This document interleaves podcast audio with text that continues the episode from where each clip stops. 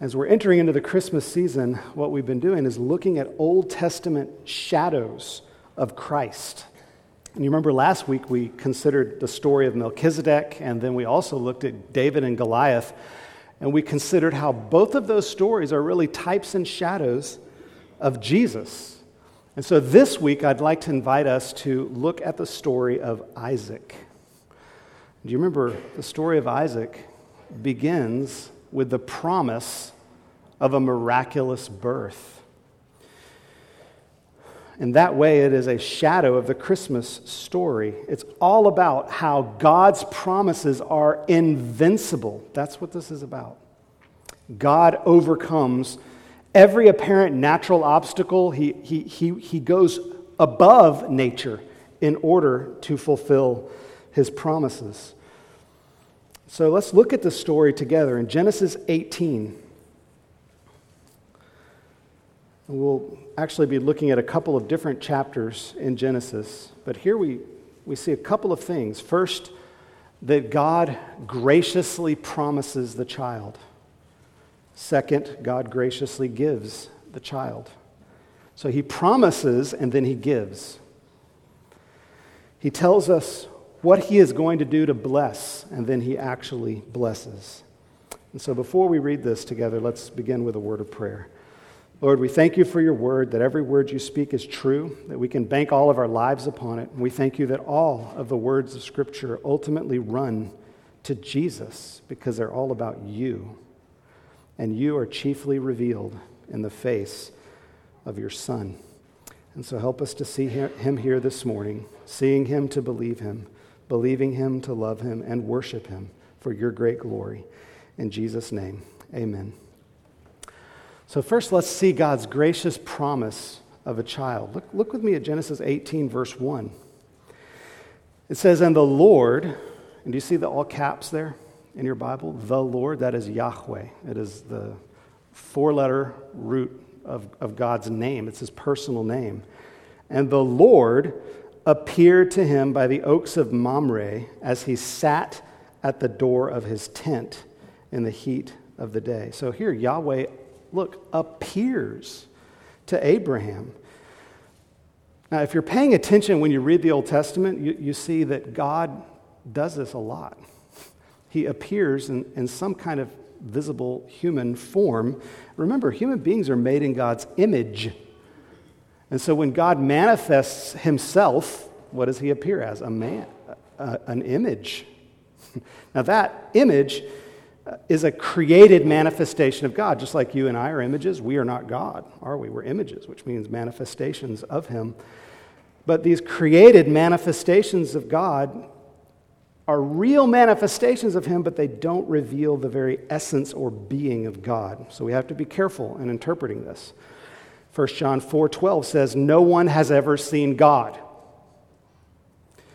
1 Timothy 6, verses 15 and 17 says, He who is the blessed and only sovereign, the King of kings and the Lord of lords, who alone has immortality, who dwells in unapproachable light, whom no one has ever seen or can see.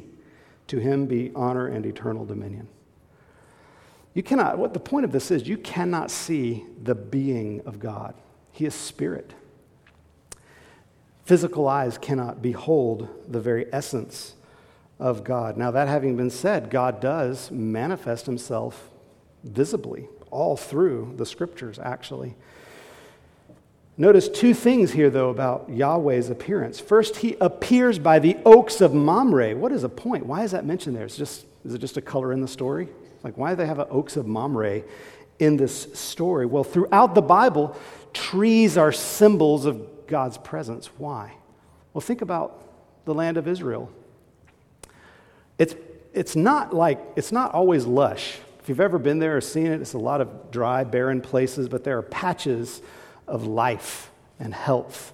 And, and the oaks of Mamre, these are big, mighty trees that have survived the difficulty of the region. Their, their roots go down deep this is showing that our God is a God of fullness of life. He appears there. Where would you expect the God of life to be? He's there. The trees, there, are actually trees all through the Bible. There were trees in the Garden of Eden, which is the place of God's presence. The golden lampstand in the temple, do you remember that it was patterned after an almond tree? And there will be a tree of life in heaven. Trees are associated with the presence of God.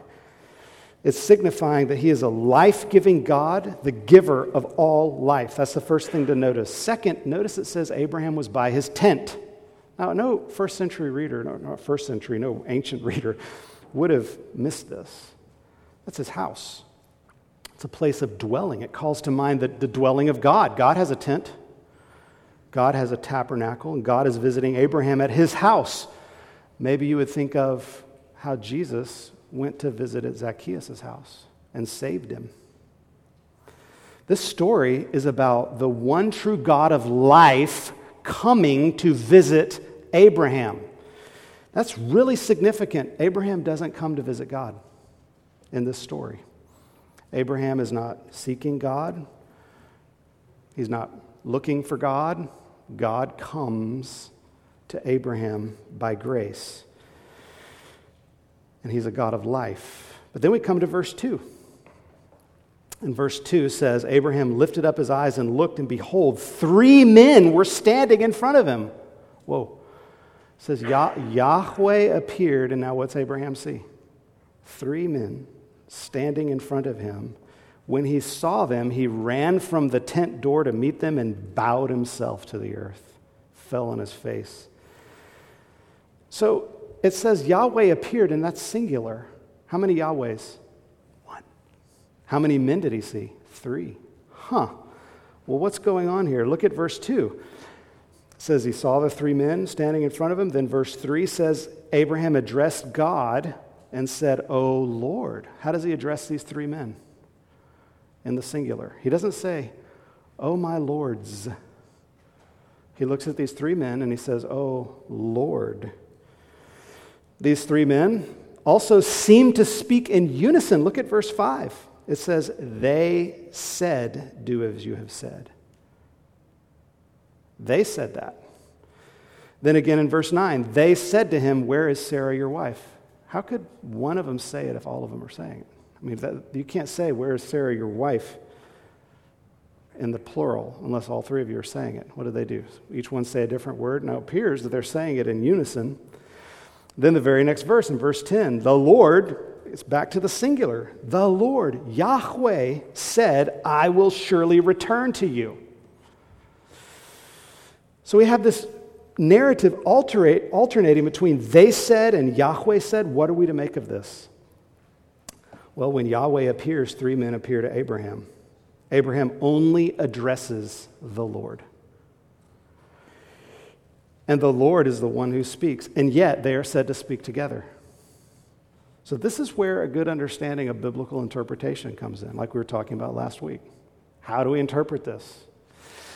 What do we say? We begin with the first level literal, grammatical, historical meaning, and then we read it theologically. Right? We need to do that. So, let's look at the literal level. At the literal level, you can start to see what it means in verse 22. Look at verse 22. It says, So the men turned from there and went towards Sodom, but Abraham stood still before the Lord. So apparently, two men left and went to Sodom, and Abraham stayed before the Lord. But then he has this conversation, which we normally think of as, as his intercession before the Lord, and he's praying for for Sodom, you know. But look what it says in verse 33 And the Lord went his way. And when he had finished speaking to Abraham, and Abraham returned to his, his place. So the Lord went his way. So you have two that go to Sodom, and the Lord stays and talks to Abraham, and then the Lord goes away. And then Genesis 19, verse 1 tells us the other two are now in Sodom. It says the two, now we know what they are. The two angels came to Sodom in the evening, and Lot was sitting in the gate of Sodom. Here you have two angels. One of those three men was a manifestation of Yahweh, two were angels. Now, that's the literal interpretation of the passage, that's what it means. But doesn't it also seem that the Bible is signifying something else at the theological level. Why do all three men speak in unison? Why are there th- only three figures? Why exactly three figures? Why does this text alternate between Yahweh speaking and the three speaking together? I would suggest that there's a typological allusion to the Trinity here. That this is not the Trinity. This is where we get off, as we think that the literal is the theological in every case. No, it's not the Trinity. Rather, it is a picture of it. God knew that He would reveal the Trinity, was revealing, and would finally reveal the fullness of the Trinity. And He did it this way. We can look back and we can see the illusion, the symbol. Now, we need to be, know what this means. Here's what this means this text does not prove the Trinity. Doctrines cannot be established by typology. The doctrines of the church must be established by the direct teaching of the Bible. But after doctrines are established from places that are clear, then we're in a position to see types and shadows of those doctrines in other places. And I submit this is one of those places. This is a spiritual interpretation, meaning God knew what he was doing when he wrote this and when he caused things to fall out according to the way that they did. And this seems to be one of those places where the Trinity is revealed typologically. I'm not alone in this. Augustine, the ancient biblical interpreter, Augustine, and many other old theologians saw a type of the Trinity in this passage. And what does the Trinity teach? That Yahweh is the one true God, but he eternally subsists in three persons. He is one being in three eternal relations Father, Son, and Holy Spirit the Son, eternally begotten of the Father, and the Spirit, eternally proceeding from the Father and the Son. We know this doctrine not from just types and shadows, but from what the Scripture clearly teaches. For example, Matthew 28 19 speaks of the one name of the Father and of the Son and of the Holy Spirit. He said, Well, that's three things, but there's one name. Baptizing them in the name, singular, of these three persons of the one name. 2 Corinthians 13 14 says, The grace of the Lord Jesus Christ and the love of God and the fellowship of the Holy Spirit be with you all. God is one in his essence, but he eternally exists in three ways or personal relations. And so, knowing this doctrine, we can see shadows of it in other places of the Bible. Now, what's the point? Why bring all this up and bring all this out? Well, this is the point that the one true God, who is triune, graciously approaches Abraham. It's grace. Many get confused. They actually think that the Son is gracious and the Father is harsh. Father is a father of wrath. Jesus is gracious. I love Jesus. I actually had someone tell me one time they really like Jesus, but they don't like God the Father.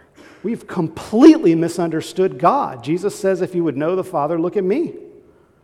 The triune God is a God of grace, a saving God. And then, if you see it there in verse 3, what Abraham says, he says, Oh Lord, if I have found favor in your sight, do not pass by your servant. That word, that Hebrew word translated favor, is the word for grace. If you have grace upon me, don't pass me by. And then we're told in verse 4 what Abraham wants to do. It says he wants to commune with God. He says, Let a little water be brought and wash your feet and rest yourselves under the tree while I bring a morsel of bread that you may refresh yourselves. And after that, you may pass on since you have come to your servant. So they said, and this is, of course, the one God speaking, but they speak together, Do as you have said. That's really good news. God says, I want to commune with you. Then, verse 6 And Abraham went quickly into the tent to Sarah and said, Quick, three seahs of fine flour, knead it and make cakes. And Abraham ran to the herd and took a calf, tender and good, and gave it to a young man who prepared it quickly. Then he took curds and milk and the half that he had prepared and the calf that he had prepared and set it before them, and he stood by them under the tree while they ate. Do you know all through the Bible what, that there's meals that symbolize communion with God? Do you know in the Old Testament, a portion of the sacrifice was often Yahweh's portion that was for him to eat. It would be burned. And it would go up to his nostrils, or there'd be a part separated part for the worshiper, part for God. The Lord's Supper is a meal with God of communion and fellowship with Him. The, the marriage feast of the Lamb on the last day is a communion meal. What is that about? It's about communing with Him, which is what you and I are made for. Now, notice this. What is this whole passage about? We have a tree, we have God in His presence, we have communion, we actually even have a, a sacrifice and then eating it. This is temple imagery. There's a tent, slaughter of an animal, communion meal. This is the covenant. This is the reenactment of the Abrahamic covenant that was made actually in Genesis 12, 15, and 17. That's what this is about the covenant between God and Abraham, and that this covenant of circumcision was made to provide the Messiah. Now, the Messiah provides salvation. But the covenant of circumcision provides the Messiah. And so we see the purpose of God's visit there in verses 9 and 10. Why does God come? They said to him, Where is Sarah, your wife? And he said, She is in the tent. The Lord said, I will surely return to you about this time next year, and Sarah, your wife, shall have a son. That's why he came. This time next year, Sarah, your wife, shall have a son. And Sarah was listening at the tent door behind him.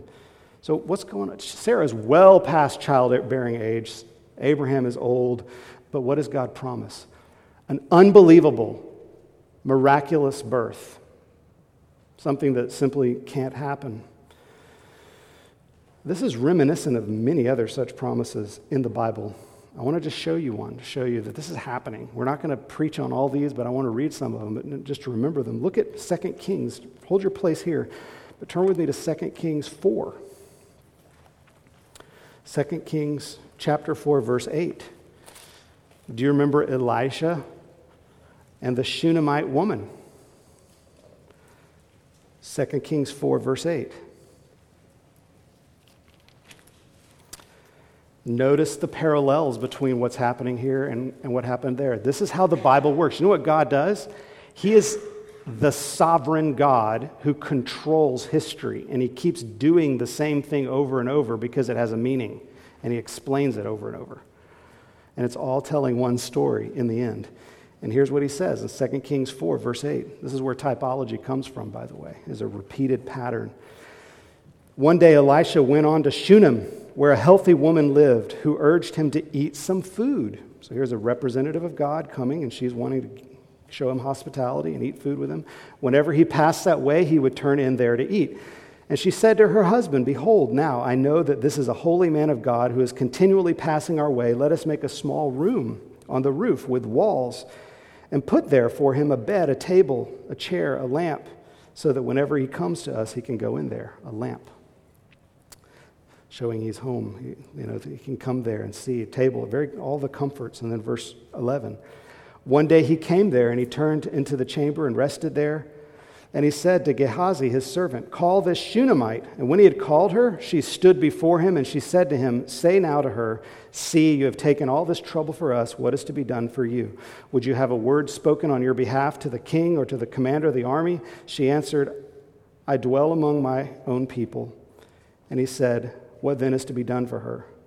Gehazi answered, Well, she has no son, and her husband is old.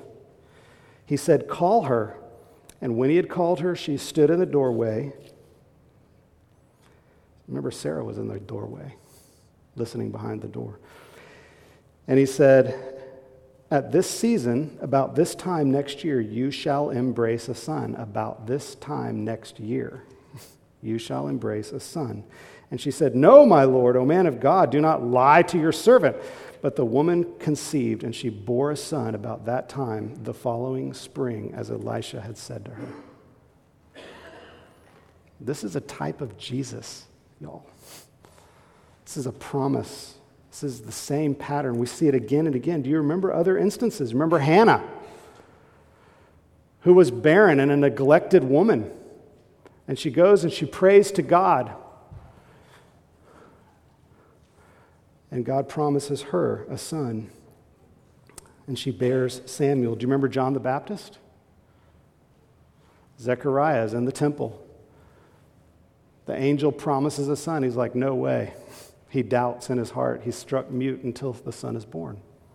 All of these are types of Christ, the promise who comes against all odds. That's what the, the message is. The antitype of these promises is Jesus. Luke chapter 1, verses 26 to, 20, to 33.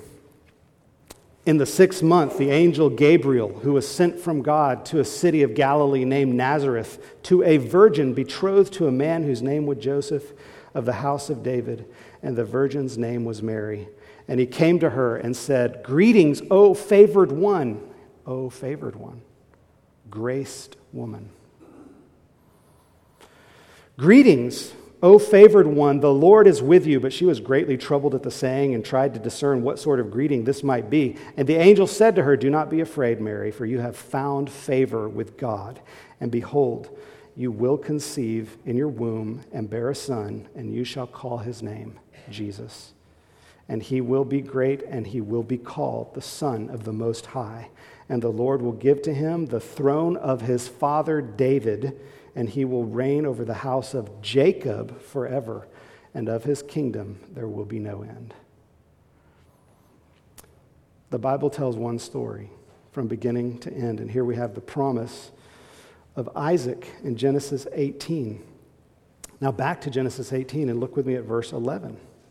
So, here we have the promise of God that you're going to bear a son about this time next year. But look at what Abraham and Sarah do in verse 11. Now, Abraham and Sarah were old, advanced in years. The way of women had ceased to be with Sarah, verse 12. So Sarah laughed to herself. I wonder what that's like, laughing to yourself. I mean, it wasn't, she's, look, God, remember, she's in the manifest presence of Yahweh. There's someone before her who tells her this, and she laughs to herself. She chuckles under her breath saying, After I'm worn out and my Lord is old, shall I have pleasure? What she means is, Shall I have this blessing? Will there be such a delight to me? So, why does she laugh? Because she doesn't believe. Remember the Shunammite woman? She said, You don't lie. That's what's in Sarah's heart. She doesn't believe. She's old. Abraham is old. There's no way she could have this blessing. God made a promise, and Sarah laughed. Now, to be fair, Abraham also laughed. Do you remember? Genesis 17, one chapter before, verse 16. I will bless her, God says, and moreover, I will give you a son by her. I will bless her, and she will become, shall become nations. Kings of peoples shall come from her. Then Abraham fell on his face and laughed and said to himself, Shall a child be born to a man who is 100 years old? Shall Sarah, who is 90 years old, bear a child? Do you see what's going on theologically here? It's explaining us to ourselves.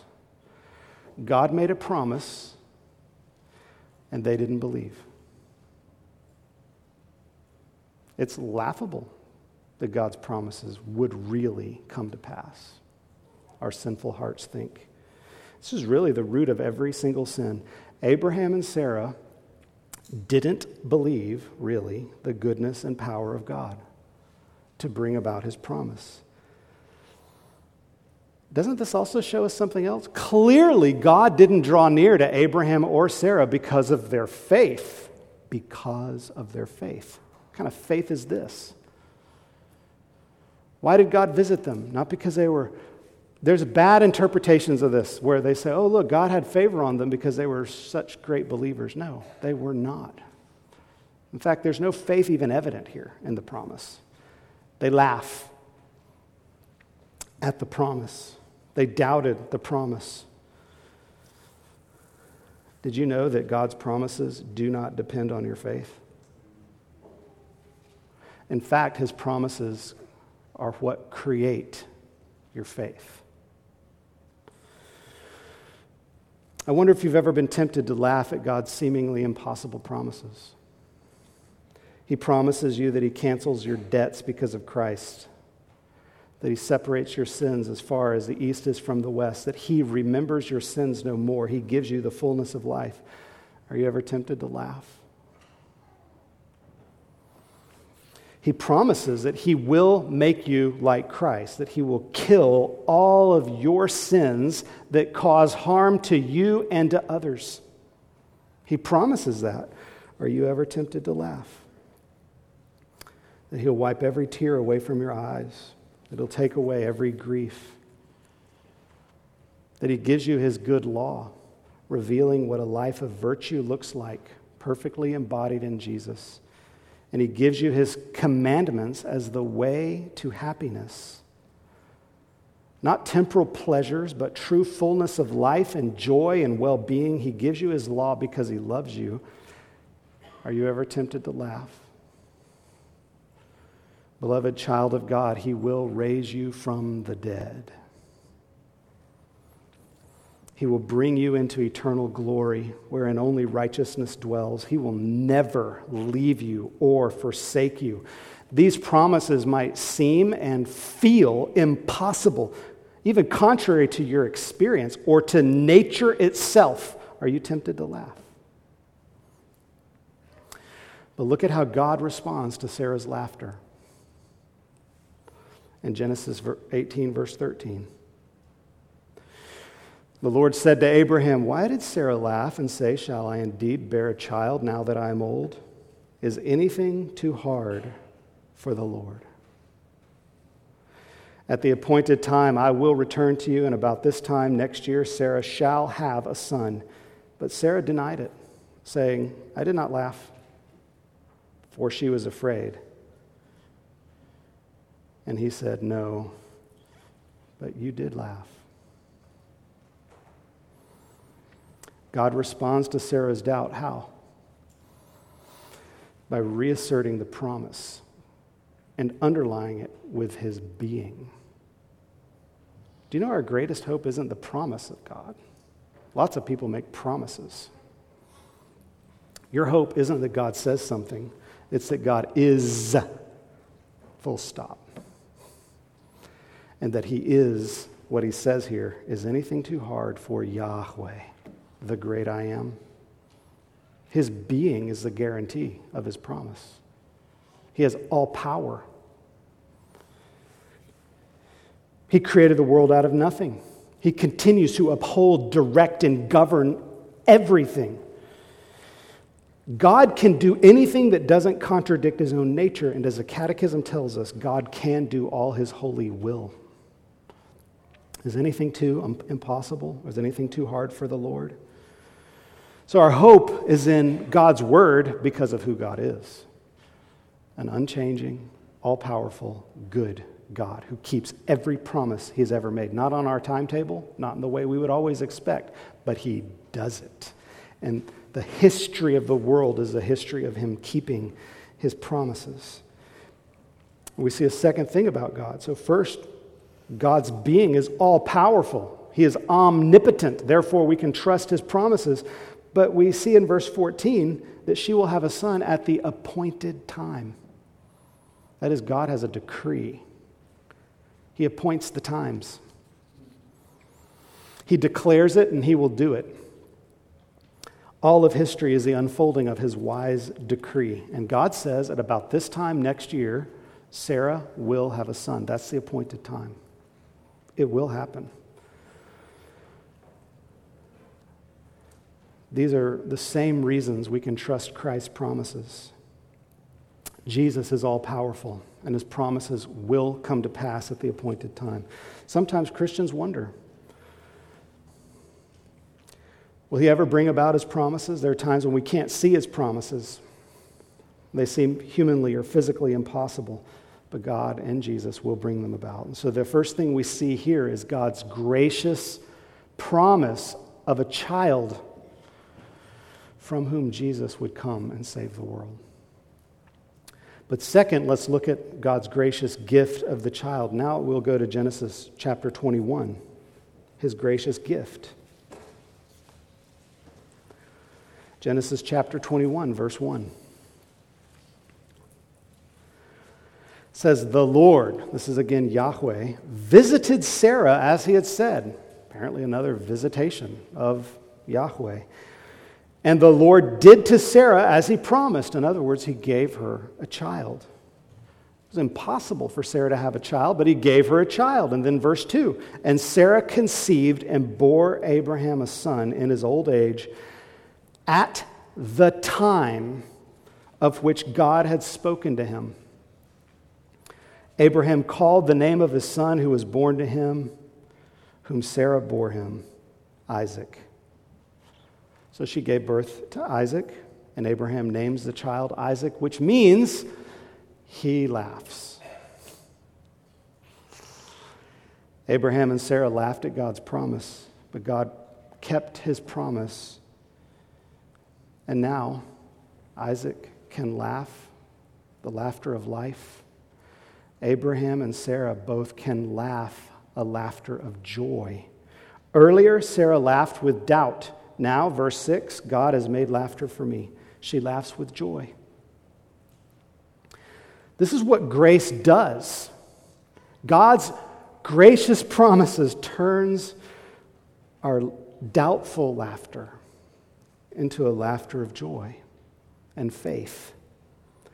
And then verse 4, it says, And Abraham circumcised his son Isaac when he was eight days old, as God had commanded him. In other words, Abraham obeyed God. Like, what's the point of circumcision? Doesn't even seem relevant, actually. like, maybe many of God's commands. Like, why do we do it this way? Why does God say to do that? What's the point of doing that? But Abraham saw God's promise fulfilled, and now there is no question. You obey him. He is the one true God and he kept his commandment. Abraham believed God's promise, and Abraham's faith led to obedience. Now, many people reverse this order. It is crucial you don't get this wrong. That what this text is teaching is vital to your life. I really mean that. Many say that your obedience will unlock God's promises. They say if you obey God, if you make sacrifices, if you give and serve, then God will bless you with his promises. Or if you do what God says, then he'll keep his promises to you. First, you have to be faithful to God, and then God will be faithful to you. Is that what this story says? First, you have to be faithful to God, and then he'll be faithful to you. This passage says exactly the opposite.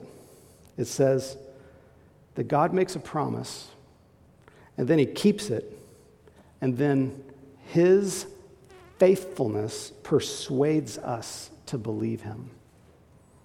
And then we obey him by faith. That is the gospel. The promise of God is what creates faith. Abraham and Sarah were filled with doubts and unbelief until the child was born. They laughed at God until God did what he promised. They doubted. What did they do when they doubted? Do you remember? We didn't read this part. But they sinned. They committed adultery. They agreed together that Abraham could commit adultery. And then, after Hagar bore the child, they mistreated her, treated her harshly, which is murder. What were they doing? They were trying to get the blessings of God apart from God. They wanted the life of God without the presence of God. They wanted the things of God without the promise of God. But now, when God does what he promised, they both believe and they obey him. I wonder if you're persuaded by God's promise keeping. Maybe there are times when you've doubted whether you can really trust him to save you. There could be times when you thought you could save your own life by doing things your way which always involves a little sin, at least in our minds. A little sin, just a little. A compromise here, because really we're just trying to get what God wants for us. Maybe in your darker moments you think you can, by your own wisdom, control your life and get the things you want. And so you can be truly covetous, and your heart is covetous, or truly happy, and your heart is covetous, and you might you might be led to adultery. or the mistreatment of other people, and then denying it all, just like Abraham and Sarah. And God could just say, He could, he could say this. He could look at your sin and your doubt and he could say, Believe me, you are a creature from the dirt. Obey my commandments. He could say that because it's true. It's a true statement. But what does God do?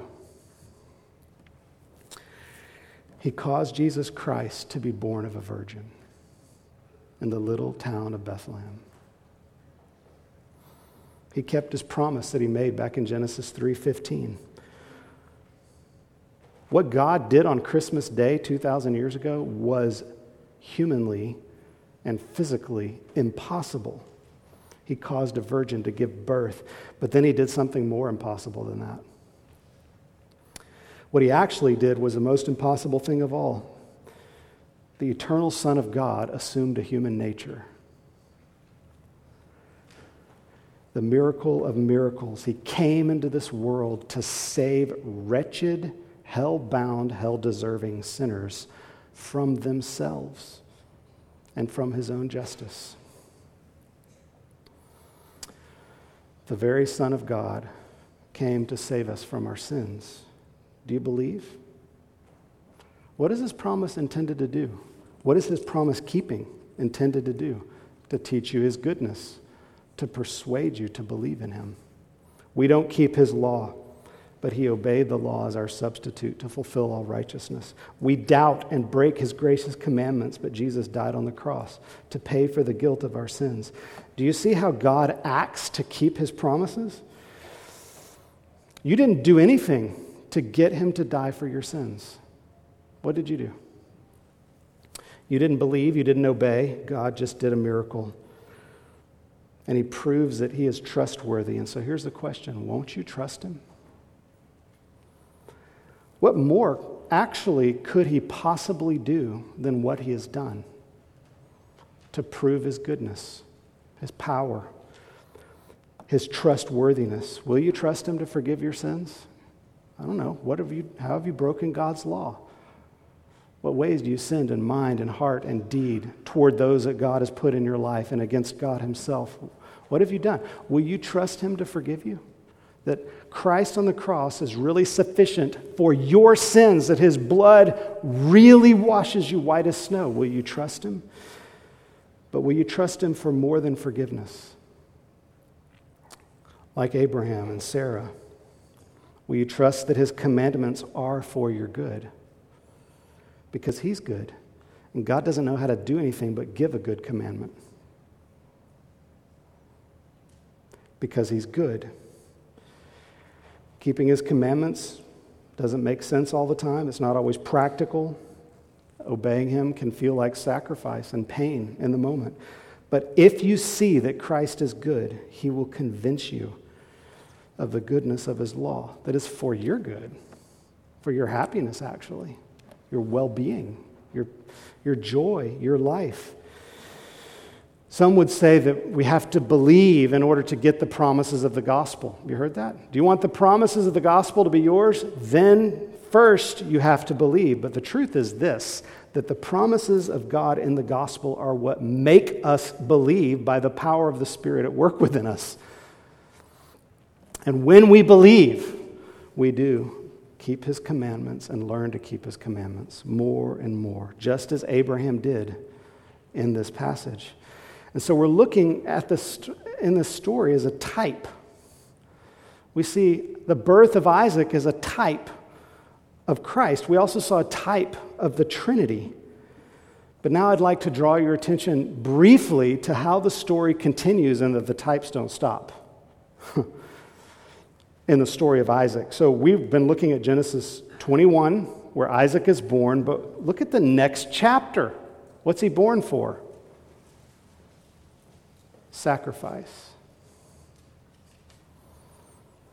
The very next chapter, Genesis 22, we have the sacrifice of Isaac. Is this not telling us something? Isaac was born a miraculous birth, a child of the promise, born for what? Sacrifice Does that remind you of anything? Genesis 22 tells us this story, and in this story, Abraham takes Isaac up on the mountain. Who else went up on a mountain? Jesus went up on Mount Calvary. Isaac carried the wood for the sacrifice, actually, upon which he would be sacrificed, on his back going up the mountain. Just like Christ carried the cross Abraham bound Isaac and was going to obey God by sacrificing his only begotten son. But then God stopped Abraham and provided the ram as a substitute. And so the story of Isaac's sacrifice is really a story of substitution. Where here Isaac is to be sacrificed, and God says, No, I'm going to provide a ram to die in Isaac's place. What does all this mean? How do we interpret this? Well, the New Testament teaches us how to interpret it typologically. If you look at Hebrews 11, verses 17 to 19, it tells us. Hebrews 11, verse 17 says, By faith, Abraham, when he was tested, offered up Isaac, and he who had received the promises was in the act of offering up his only son, of whom it is said, Through Isaac shall your offspring be named. He considered that God was able even to raise him from the dead. So here's Abraham's thinking God did a miracle and caused this child to be born. I believe him. And so if he wants me to kill this child, I'll do it, but I know for certain this is the child to promise, and he must be going to raise him from the dead. He didn't have that revelation. He did systematic theology. It was actually very well done. Because had, had Abraham killed Isaac, it must be that he would be raised from the dead. It's an absolutely logical deduction from the truth of God's promise. He was right. But then it says in verse 19, he considered that God was able even to raise him from the dead, Hebrews 11, 19, from which, ready, figuratively speaking, he did receive him back.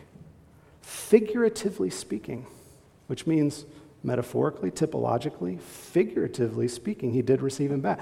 If you look at uh, Genesis 22, what you find out is that God said, Sacrifice your son, Abraham. Three days later, God stopped the sacrifice. Three. For three days, Isaac was dead in Abraham's mind, as good as dead. And on the third day, figuratively speaking, he was raised. He received him back.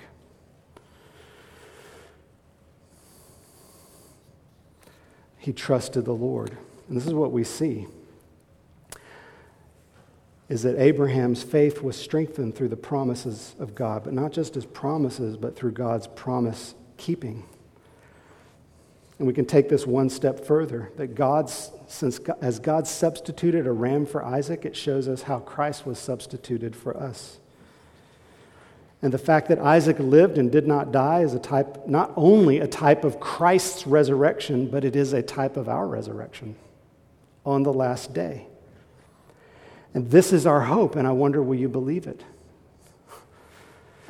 That you and I will be raised to eternal glory.